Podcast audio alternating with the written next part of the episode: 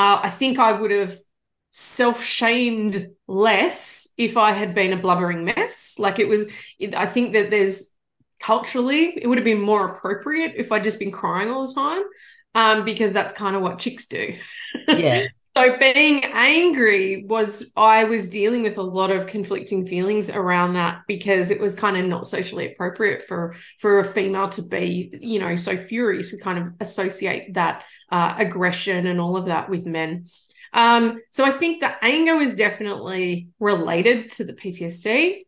Hello and welcome to Beyond Diagnosis, a podcast to raise your awareness, decisions, and voice for alternative practices so you can take back control of your health. I'm Rita Di Michelle, your host, a mindset and empowerment coach, and the founder of the Onus platform. Join me each week so you can create the health of your dreams. I know you have a personal story to share. And before we talk about that, I'd like to know a little bit more about what you do, why, and how you help people move forward in life. Welcome to the show, Lisa. Thanks, Rita, for having me on. Uh, it's lovely to be back podcast guesting after a bit of a break. Um, yeah, so let's jump right in. What do Yeah, I do? please. How do I help people? Um, I, I mean, look, I've been in business for myself um, for coming on eight or around about eight, eight to nine years, and over that time, things have evolved. Um, yeah, they have. As as you know we should right? We're all we're all supposed to evolve and grow and change. Um so in terms of what i do i now speak about being a rock star strategist. And for me what that means is that i've realized my superpower in my strange little brain is i tend to see the world from a different perspective. I tend to see problems, issues, challenges from a different t- perspective to a lot of people.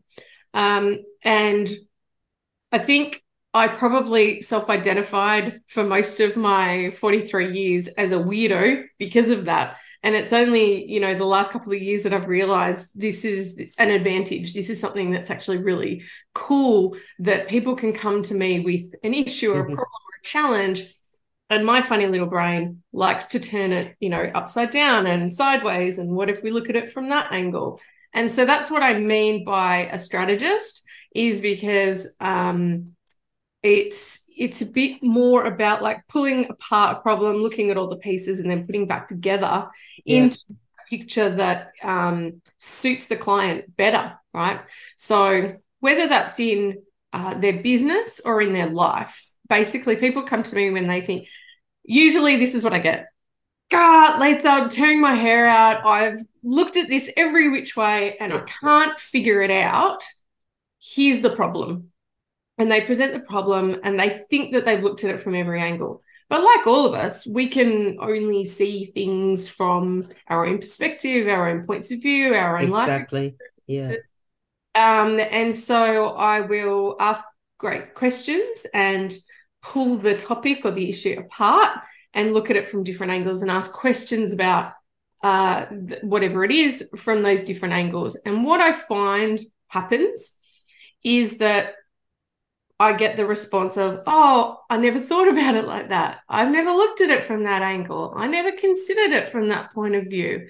And when we do that, when my clients get the opportunity to see the issue uh, or the challenge from a different perspective, a whole department in their brain Opens up, I bet. Yeah. and they have new solutions that they never considered because they weren't looking at the problem that way.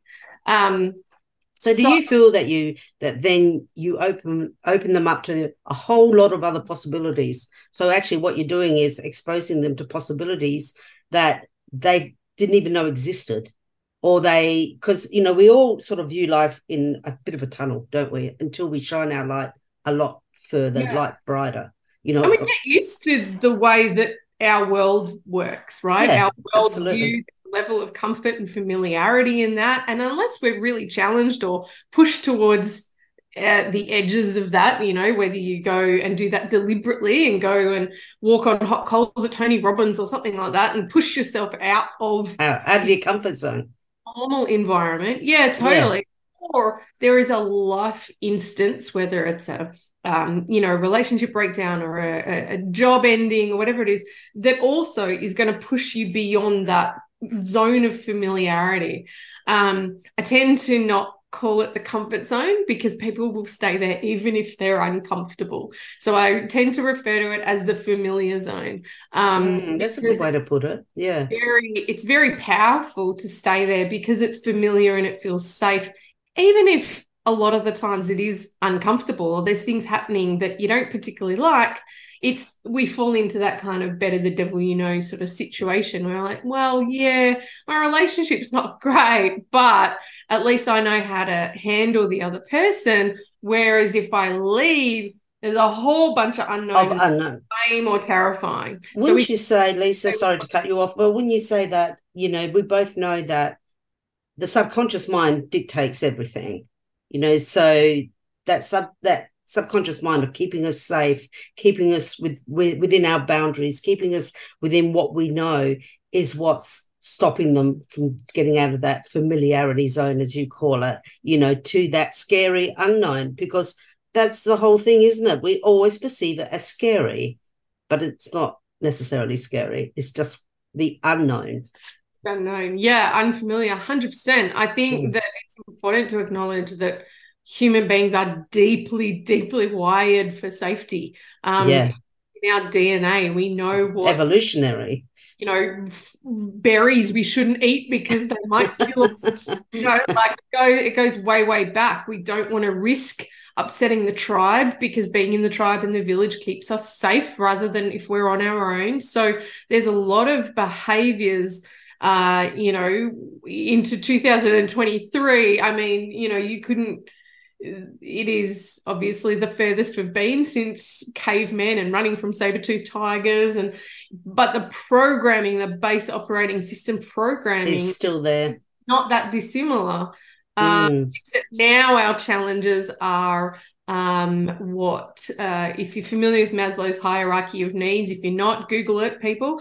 Um, you know it, it's it's that safety it's that bottom rung of you know fi- oh, am i financially safe? Is my housing stable? Do i have enough food on the on the plate? Um, you know there's a level of safety and stability that drives us but we're not running from tigers anymore. We're make we want to make sure that we keep our job. So sometimes we keep quiet in a shit situation at work because it's important to keep the job or relationships or housing situations or, or friendships or anything. Anything really isn't or even like this show really does focus on health.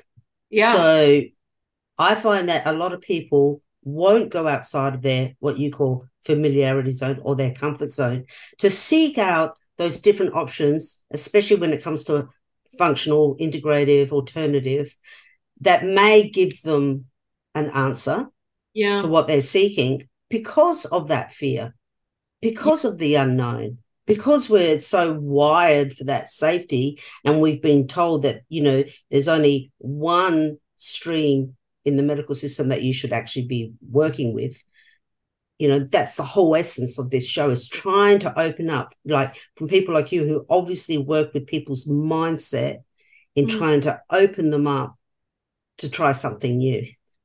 Yeah yeah i'm all about mindset and emotional well-being mm, and yeah like, yeah yeah. and physical well-being.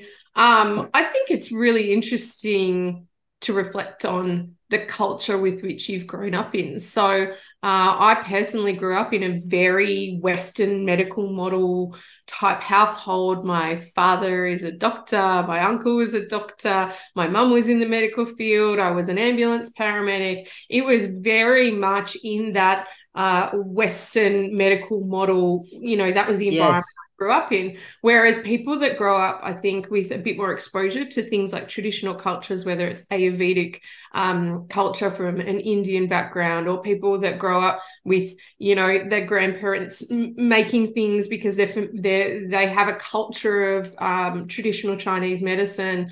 I think depending on what you're exposed to, um, determines what's what comes within the boundaries of that familiar zone. Um, so for for people like you and I that grew up very Western in terms yes. of you're sick, you go to the doctor. If you need to talk to someone, you see a psychologist. Um, you know, these are the these are the options. That's it. Um, then for us, functional medicine, integrative medicine, Chinese medicine, Ayurveda, uh, all these other you know uh, options are ve- lay very much outside that familiar zone for sure yeah definitely definitely they do and one of the things i find and i don't know if you find it in your work as well is the fear around people using these other options because they always rely back on the it's not proven it's not scientific it's not but you know if it's been going for thousands of years in these cultures you know, for me, that is proven. You know, like they've gone through all the testing. Unfortunately, their testing was like maybe people dying, but you know, mm-hmm. they've gone through a lot and you know, they've shown that it works. So yeah, for me, it's very much about wanting people to see what else is available to them and just not accept. Don't just accept what you're being given. Don't just accept that you may have a diagnosis or you may have a condition and you're given this or that and that's it. Mm. or there may not be an answer and you get the old just live with it you know? Yeah. I heard a quote years ago. I'm pretty sure it was deepak chopra. And he was he what he said was you can so he's a medical doctor but he's obviously got a very um spiritual aspect to, to yeah he's amazing. Um and he said you can accept the diagnosis without accepting the prognosis. And so the diagnosis is here's what's wrong with you. This is what you tick the box for. Or this is what your tests show. And the prognosis in in medical terms is this is how it's going to be now from here on out. And so I think it's really that really hit home for me that it's okay to go, okay, cool. So I've got X condition or, you know, whatever it is, this diagnosis, but I'm going to question the authority of the prognosis. So I can accept, you know, at the time, um, back in, in 2013, 2014, I was diagnosed with PTSD, anxiety, depression and I accepted the prognosis um, at I- immediately, which was, uh, you know, well, this is it. This is you now. Uh, I was 32, 34, let me think, 34. Yeah. Um, and was basically told, this is it.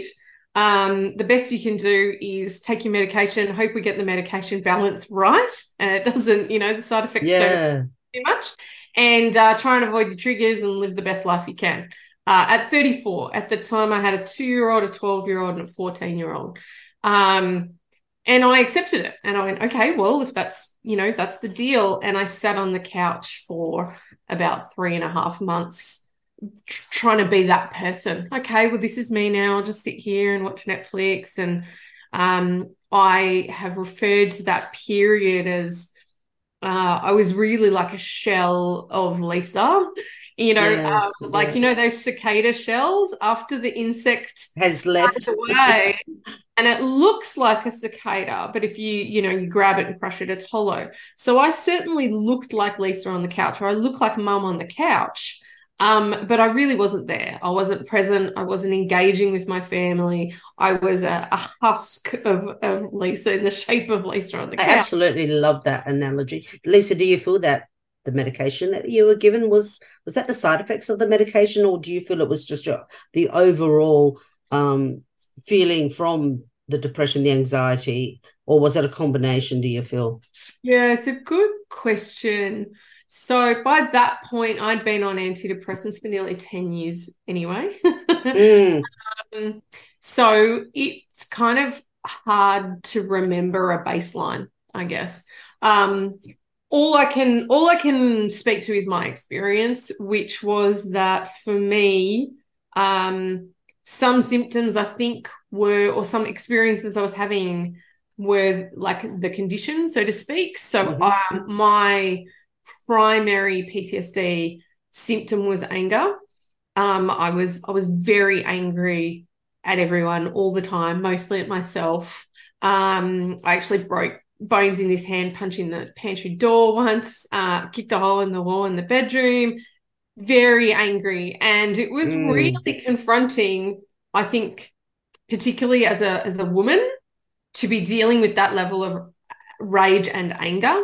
Uh, I think I would have self shamed less if I had been a blubbering mess. Like it was, it, I think that there's culturally, it would have been more appropriate if I'd just been crying all the time um, because that's kind of what chicks do. Yeah. so being angry was, I was dealing with a lot of conflicting feelings around that because it was kind of not socially appropriate for for a female to be, you know, so furious. We kind of associate that uh, aggression and all of that with men. Um, so I think the anger was definitely related to the PTSD. Sure. For me, when I came off my medications, some things definitely disappeared, primarily just that brain fog, just complete. Um, so I used to talk about it felt like my brain was full, my head was full of cotton wool, and it was mm. really hard to think through that. Um, and I didn't have clarity and I didn't have energy and it was just everything was just very cloudy and and muddy um coming off the medication when I did that, that fog lifted. Um, so, in my own experience, which is all I can speak to, I suspect that that was a result of some of the medications I was on, as opposed mm. to the underlying uh, conditions Condition, that I was being medicated for. Yeah. yeah. And going back to when you said about being a shell of yourself.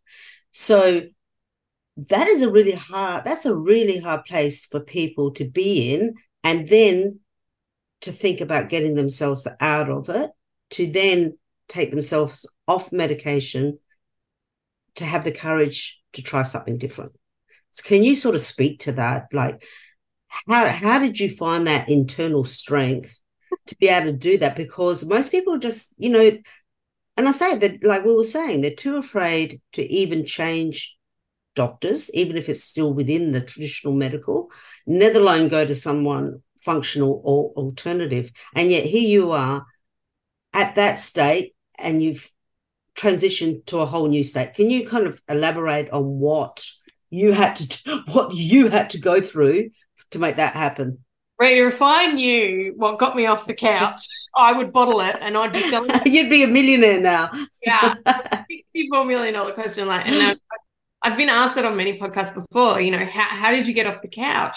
Um, and I, I guess having an understanding now of human behavior, humans are reasonably simple creatures. We like to think we're very complex, but we're actually kind of simple in that we either move towards something or we move away from something. And that's essentially how our motivation works. So we that's either right. move towards mm. something, we're drawn to it, we're like, that looks great, I'm going to go for that uh, or we move away from we go i don't want any of that. I'm moving this right? And again it's very yeah. primal right? We we absolutely. we keep our distance from fear because we uh, from fire because we know we'll get burnt right?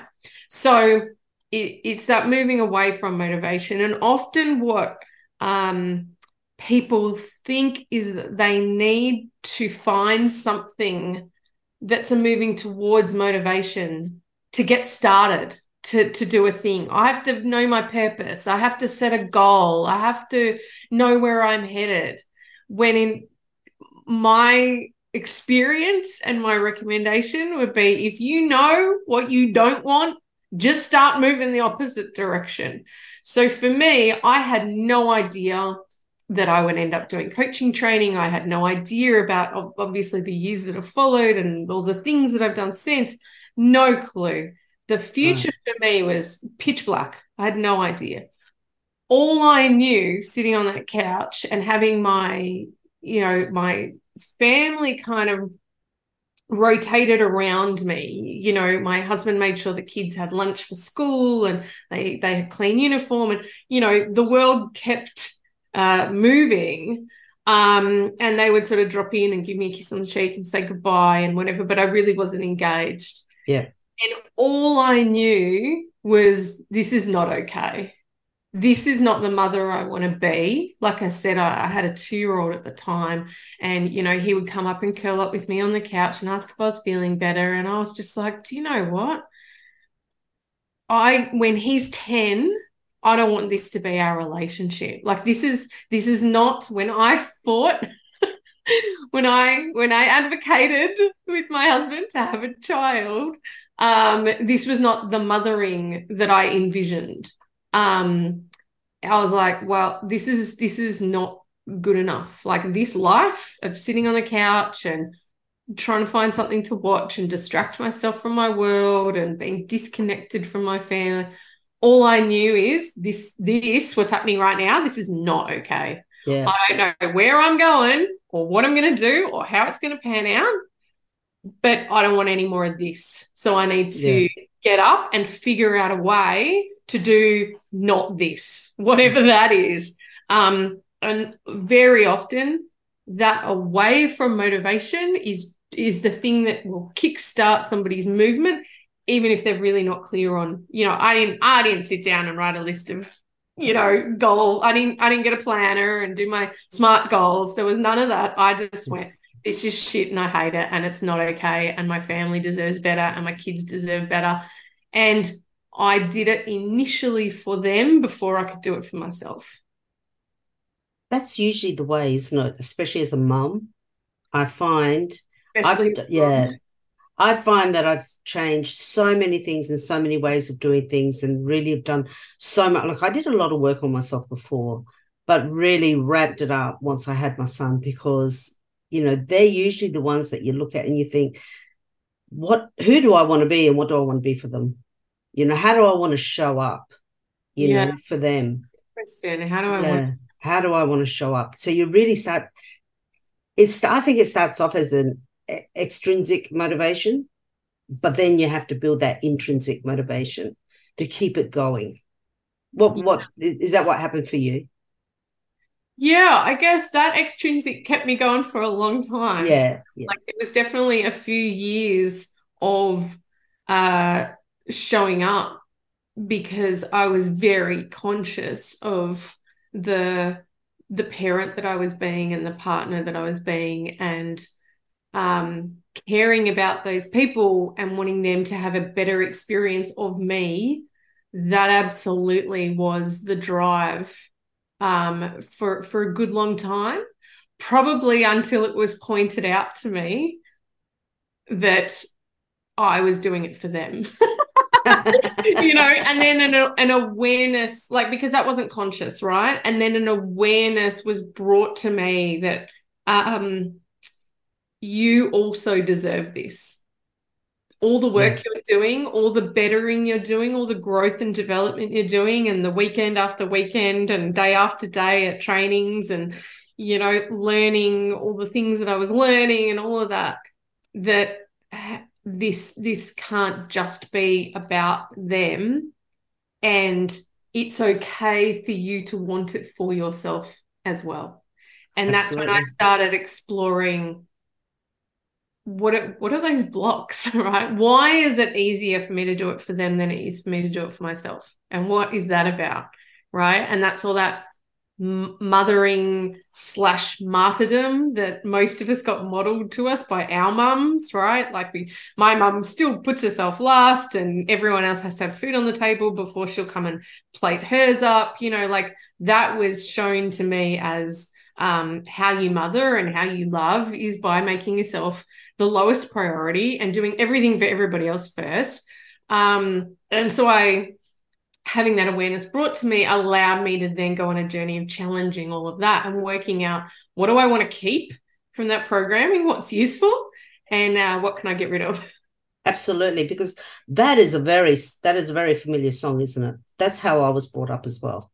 You know, it's a very, and I think you know, like our sort of generation, it was very much still um, a strong aspect of that mothering. You know, it's all for the other.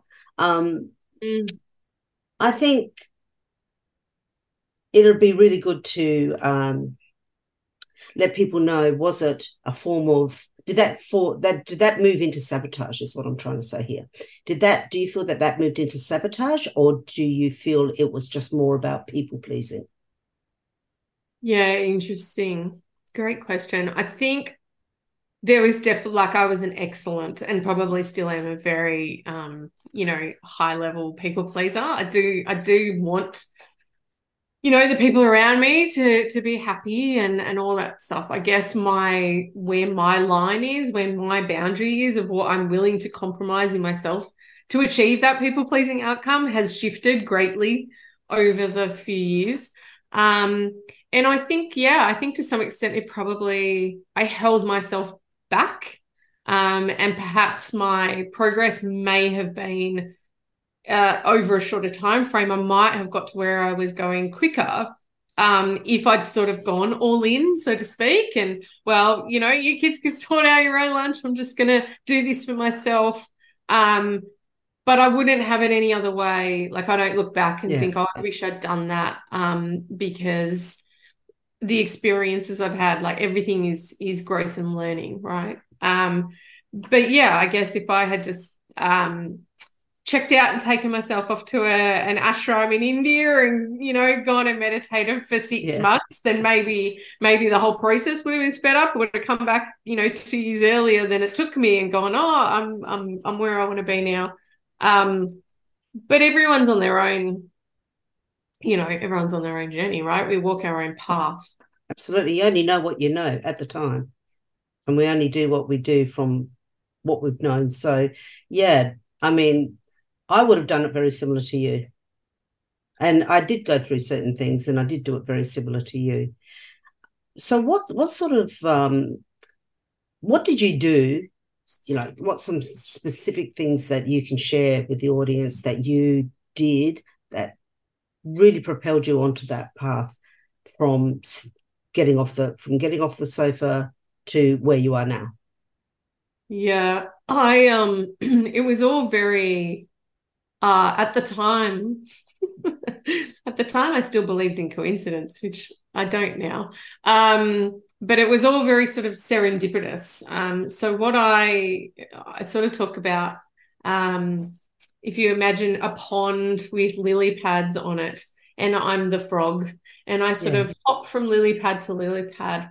And what I find in my life is um, when I'm on my path, so to speak, and I'm I'm moving in flow and I'm going the direction that I'm, you know, call it whatever you want, the universe, God, whatever wants me to go, or I'm serving my soul purpose, or whatever language you want to put around it. What tends to happen is the next lily pad will pop up, and I go, oh, well, that's easy. Okay, I'll just pop and I'll do that. And then the next one will pop up, and I jump on the next one. And it tends to just sort of flow when I find myself sitting there going, where do I jump next? Or this is really hard, or, you know, obstacles come up, or I'm sitting and I'm waiting for someone else to sort of, you know, they'll get back to me and I'm twiddling my thumbs. Often, that to me, I interpret that as this is not the path for me, right? So I had a very lily pad to lily pad kind of experience from the couch. Um, I ended up speaking to someone um, I wanted to, I'd primarily been the um, main breadwinner prior to being diagnosed and not being able to work anymore.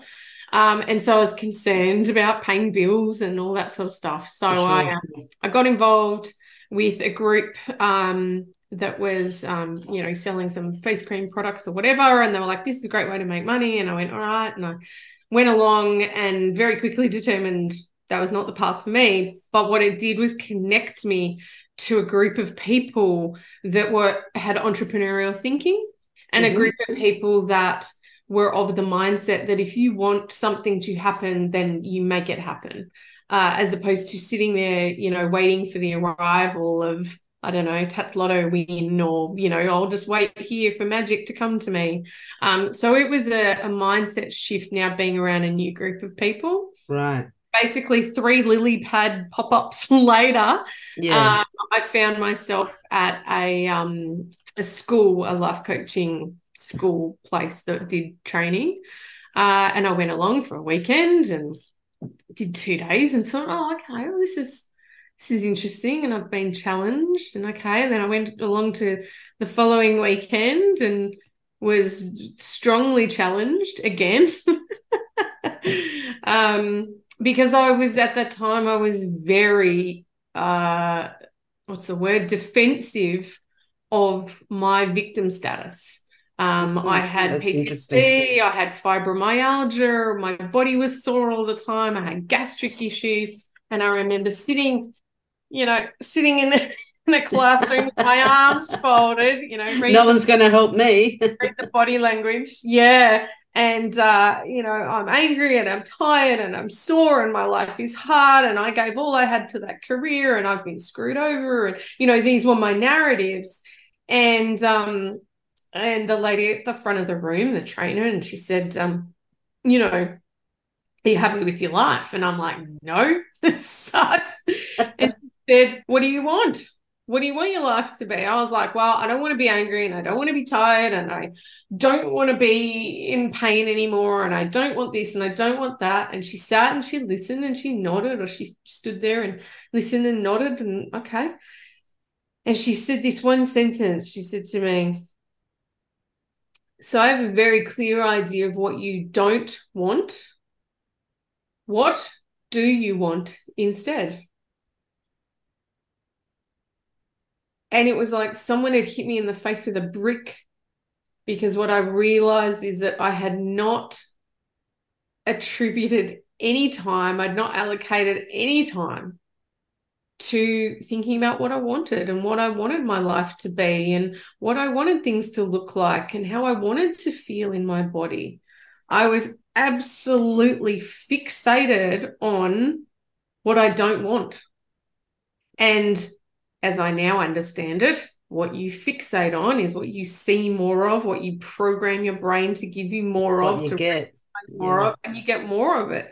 So I was getting all the things I didn't want. I'm angry, I'm sore, I'm broke, I'm, you know. Um, yeah. and so that's what life was serving me. And I came to that realization from her question that I had not at all considered the opposite. Uh, and that was really a turning point for me to start working out what that looked like. What does that look like? How do I want to feel? Oh my God, what would I like to do for a job? Where would I want to live? Oh, wow, right? Just like a possibility bomb got dropped on me, and all I had was options.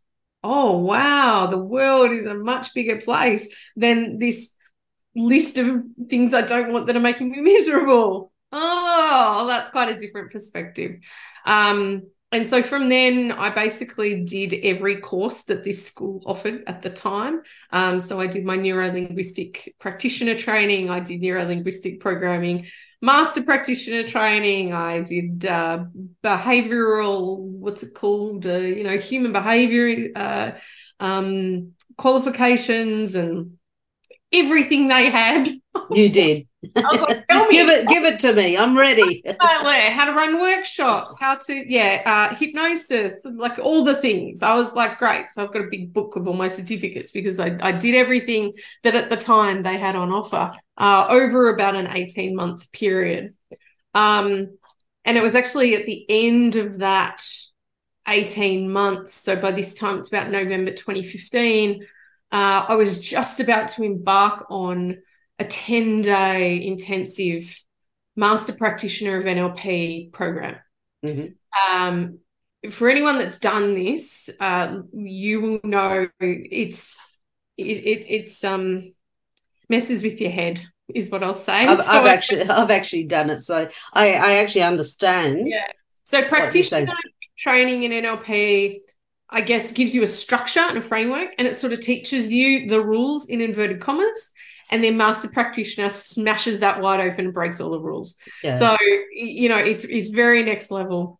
The day before I was due to show up, so we started on the Saturday, and Friday uh, prior, the day before, um, I had been considering um, ceasing my medication. So at that point, I was on antidepressants and uh, and the pill and some other tablets. I don't really remember now, but a, a few.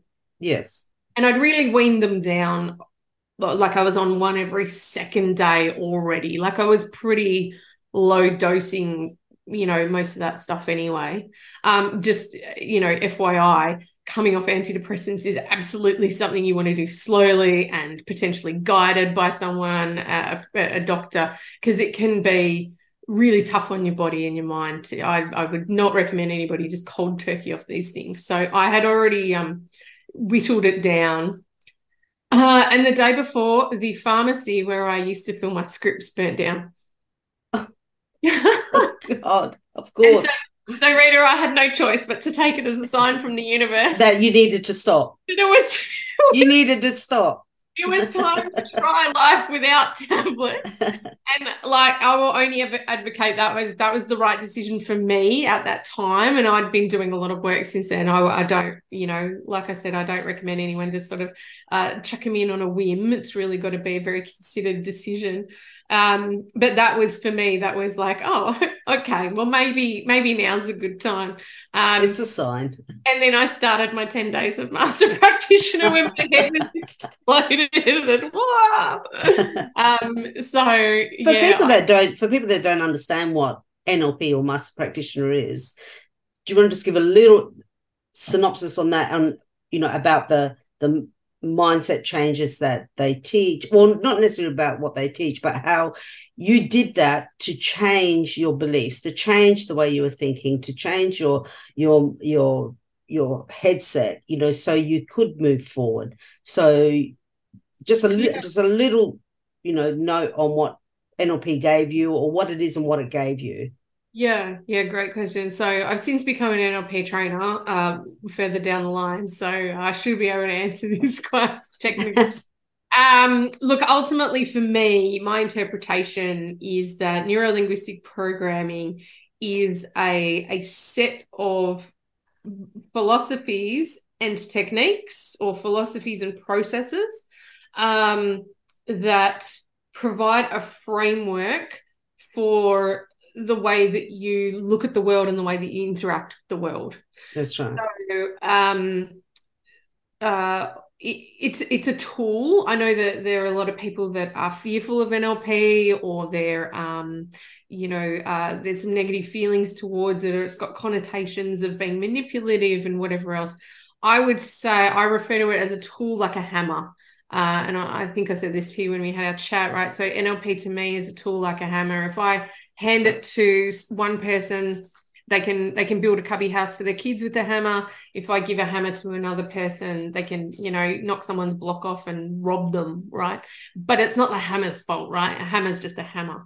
So a tool or a set of tools in neuro linguistic programming is just that. And how it's chosen to be used and applied and all of that stuff that comes down to things like individual integrity and intention um, and stuff like that. So um, what I found really profound when I did my my first uh, practitioner training in NLP. So there's essentially two levels: as practitioner and master practitioner, um, and then you go on and do trainer training and whatnot. Um, what I I guess was profound for me was that I was very set in my point of view of the world. Like I said, arms folded, here's all the reasons that I'm miserable and I'm justified in my misery. And at the same time, uh, I wish I wasn't, you know, and that's what I was sort of, that's what I came in with was this belief system um, a set of beliefs that was making me miserable. And uh, that NLP training, the first time I did prac, uh, I definitely recommend doing it more than once. Um, was the first time that anyone had even suggested that your beliefs could be changed, that the way that you view your world is not actually objective.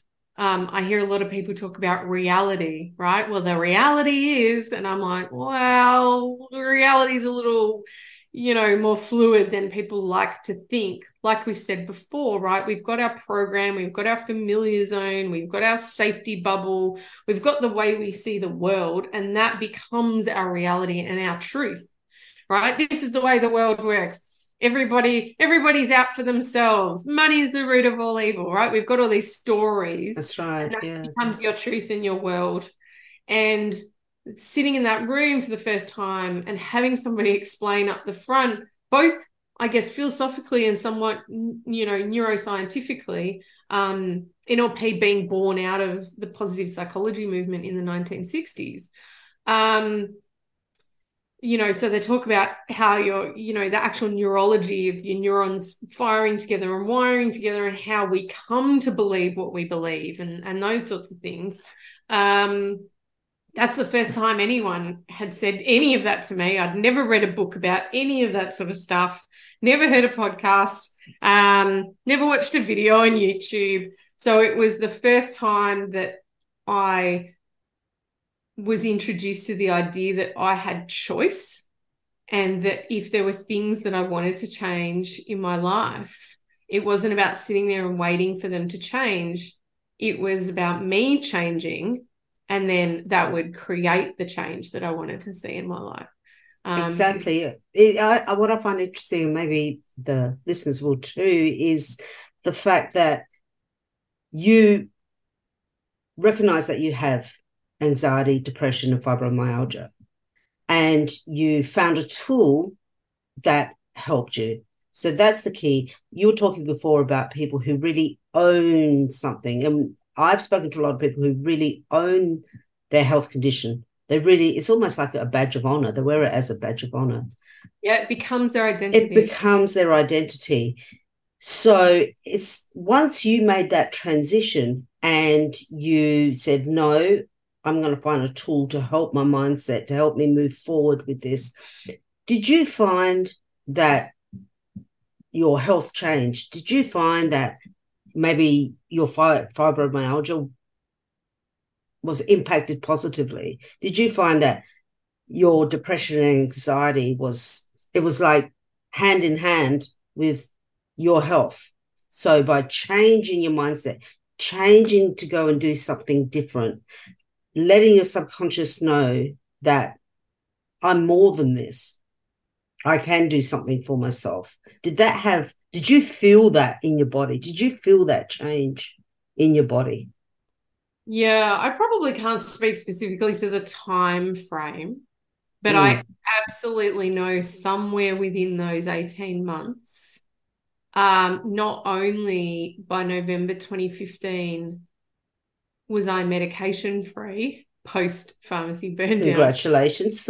But I was also PTSD symptom free. And what I mean by that is I no longer tick the boxes. So no flashbacks, no nightmares, no um you know um hypervigilance um all the other things that you you sort of need there's a lot of categories around it um i no longer tick those boxes uh, in terms of my fibromyalgia, uh, like I said earlier, in my own experience, um, my fibro chronic fatigue, whatever you want to call it, essentially a full body inflammatory response. Yes. For me, that cleared up, that healed in the same time frame as I healed my mental health.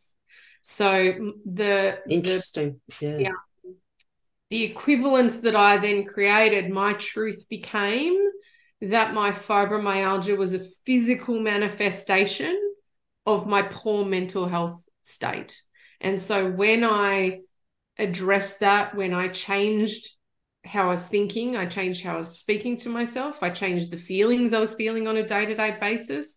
Uh, I changed the language I was using. I changed how I was speaking to other people. I changed how I was speaking to myself. Through all of that, um, I was in less pain. I stood up taller. Um, I can't remember. I may have lost some weight over that period of time.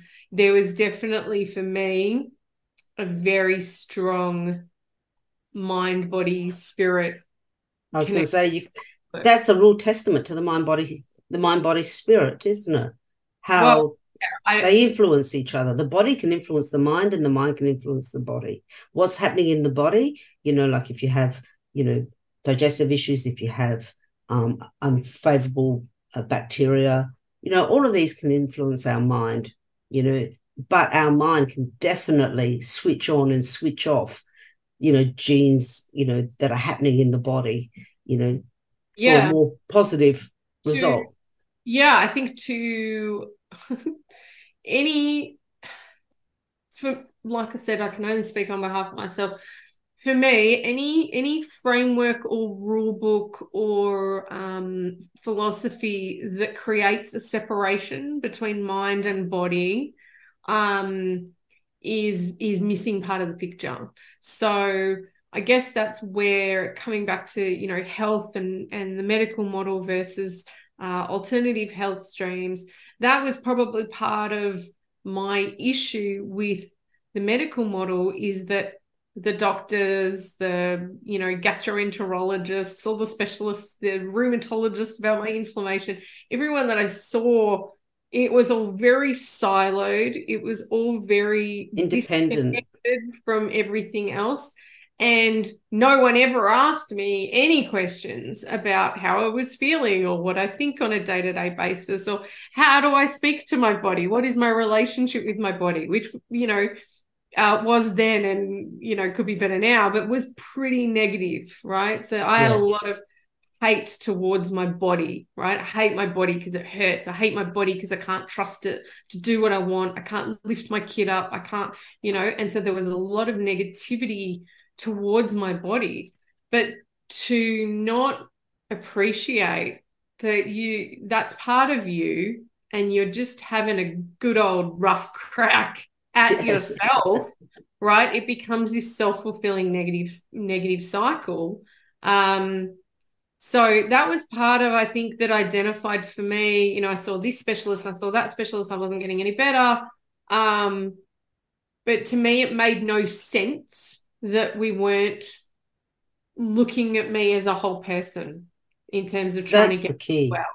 and that that kind of was like okay well i've grown up in you know medicine and and paramedicine. I went to uni and i studied anatomy and physiology and i have a bachelor's and you know that's the world i came from. But i in this healing journey i recognized that that world couldn't give me the answers i was looking for it couldn't take me to that next level um, it ended at diagnosis you know well this is what you've got you've got fibromyalgia tick i'm done i told you what's wrong with you i was like well that's right how do I get better? How do I, what happens next? Oh, that's it. That's what you've got now. And it was almost like their focus was on diagnosis rather than healing.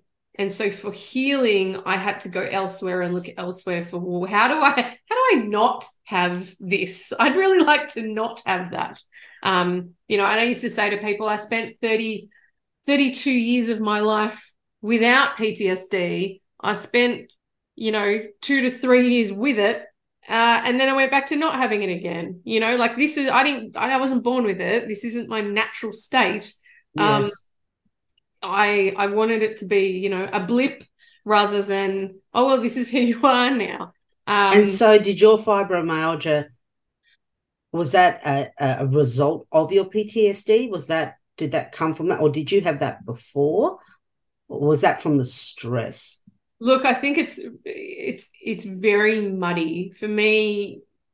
You know, it's hard to work out. You know, when when did that start? Part of the reason I didn't go down the work cover process was because I was um, under a lot of mental strain, and I got presented with a piece of paper from my employer saying, you know, what is the date of injury? Like, when did you start getting sick?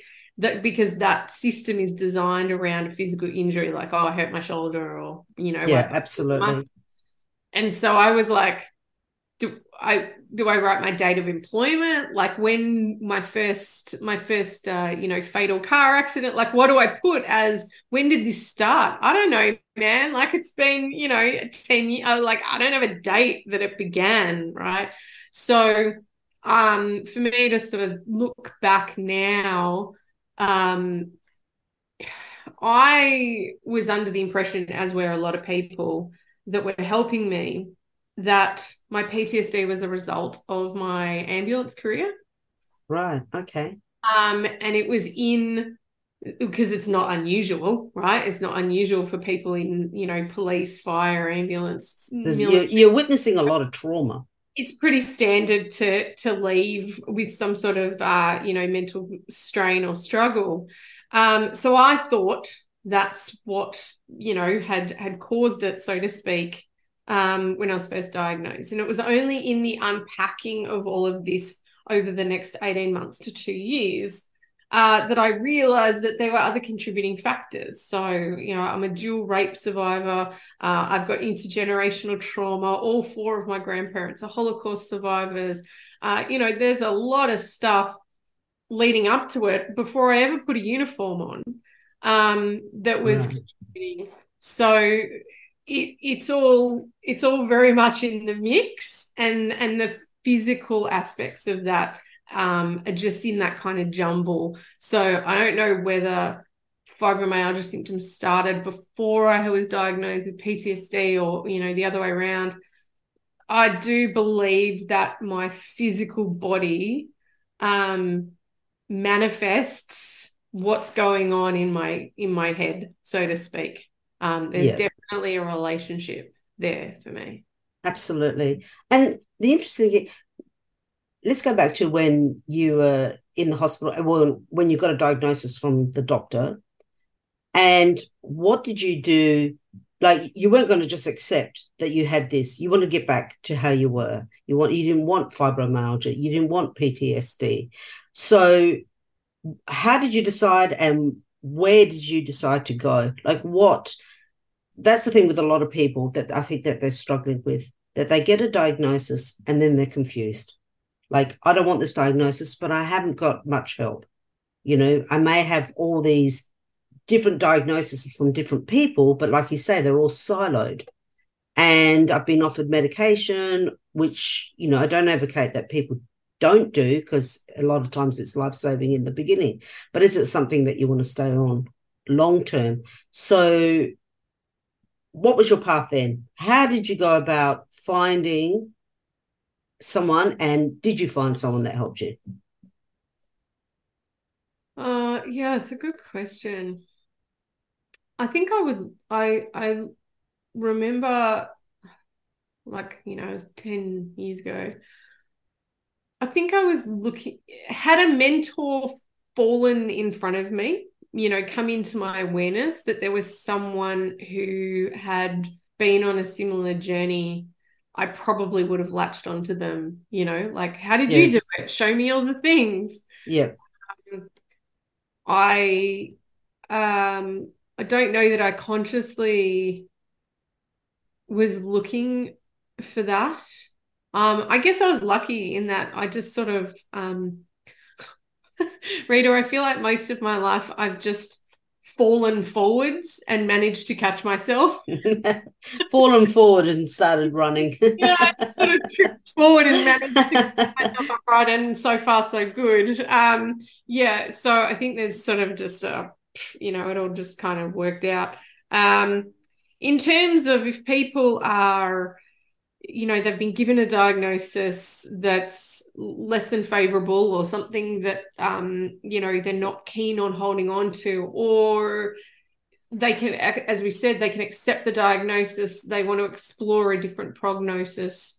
Um i guess what's changed in the last 10 years since i did it was that we have a huge uh, number of things like Facebook groups, and there's just a much larger um, body of public information That's around yeah. different options. So there's definitely um, you know support groups that you can tap into. There's Facebook groups of people that are going through similar things. Um, I would say um, be be you know put your critical thinking hat on when you are receiving information um, that's public. So whether it's on facebook or you've just gone to dr google or you know whatever it is um, use your critical thinking hat. Think about where is this information coming from? How are they qualified to speak to this? Um, and you know i guess take it all with a grain of salt and filter it through your own assessment of of you know does this ring true for me? Is this not true for me? Um and and not take anything it sounds a bit cynical but not just sort of swallow anything whole you know like you just you want to be uh, inquisitive and curious and and investigate that mm. was there um, a particular um holistic practitioner or functional practitioner or anyone like that that helped you manage you know help you with the pain or to help you resolve or was it more just around I, changing your mindset? Yeah i've seen so many different haven't we all? therapists and specialists and spent thousands and thousands yeah. of testing and um, you know and collected more diagnoses you know uh, hashimoto's hypothyroid and hyperparathyroid. You know i've got a big long list of things that i have or i don't have.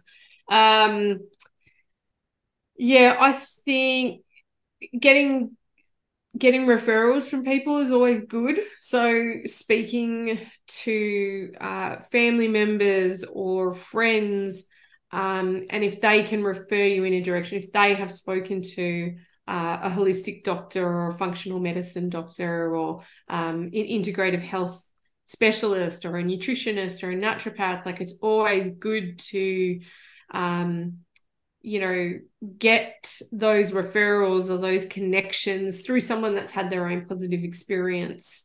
Um, Absolutely. From that, then you know, then investigate, then search them, check yeah you know, because your friend or your family member's experience may be the anomaly, right? Maybe there's nine out of 10 people that hate that person that you're thinking of going and seeing. So again, you know, do, do your research to use a, a terrible phrase, but, you know, to be curious, I guess.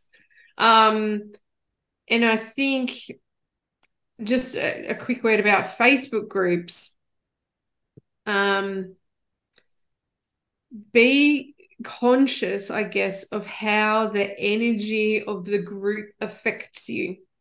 If you are on a mission to heal, if you want to get better, if you want to not adopt the diagnosis as your identity, whatever it is, um, just be very mindful and deliberate in the online groups that you spend time in.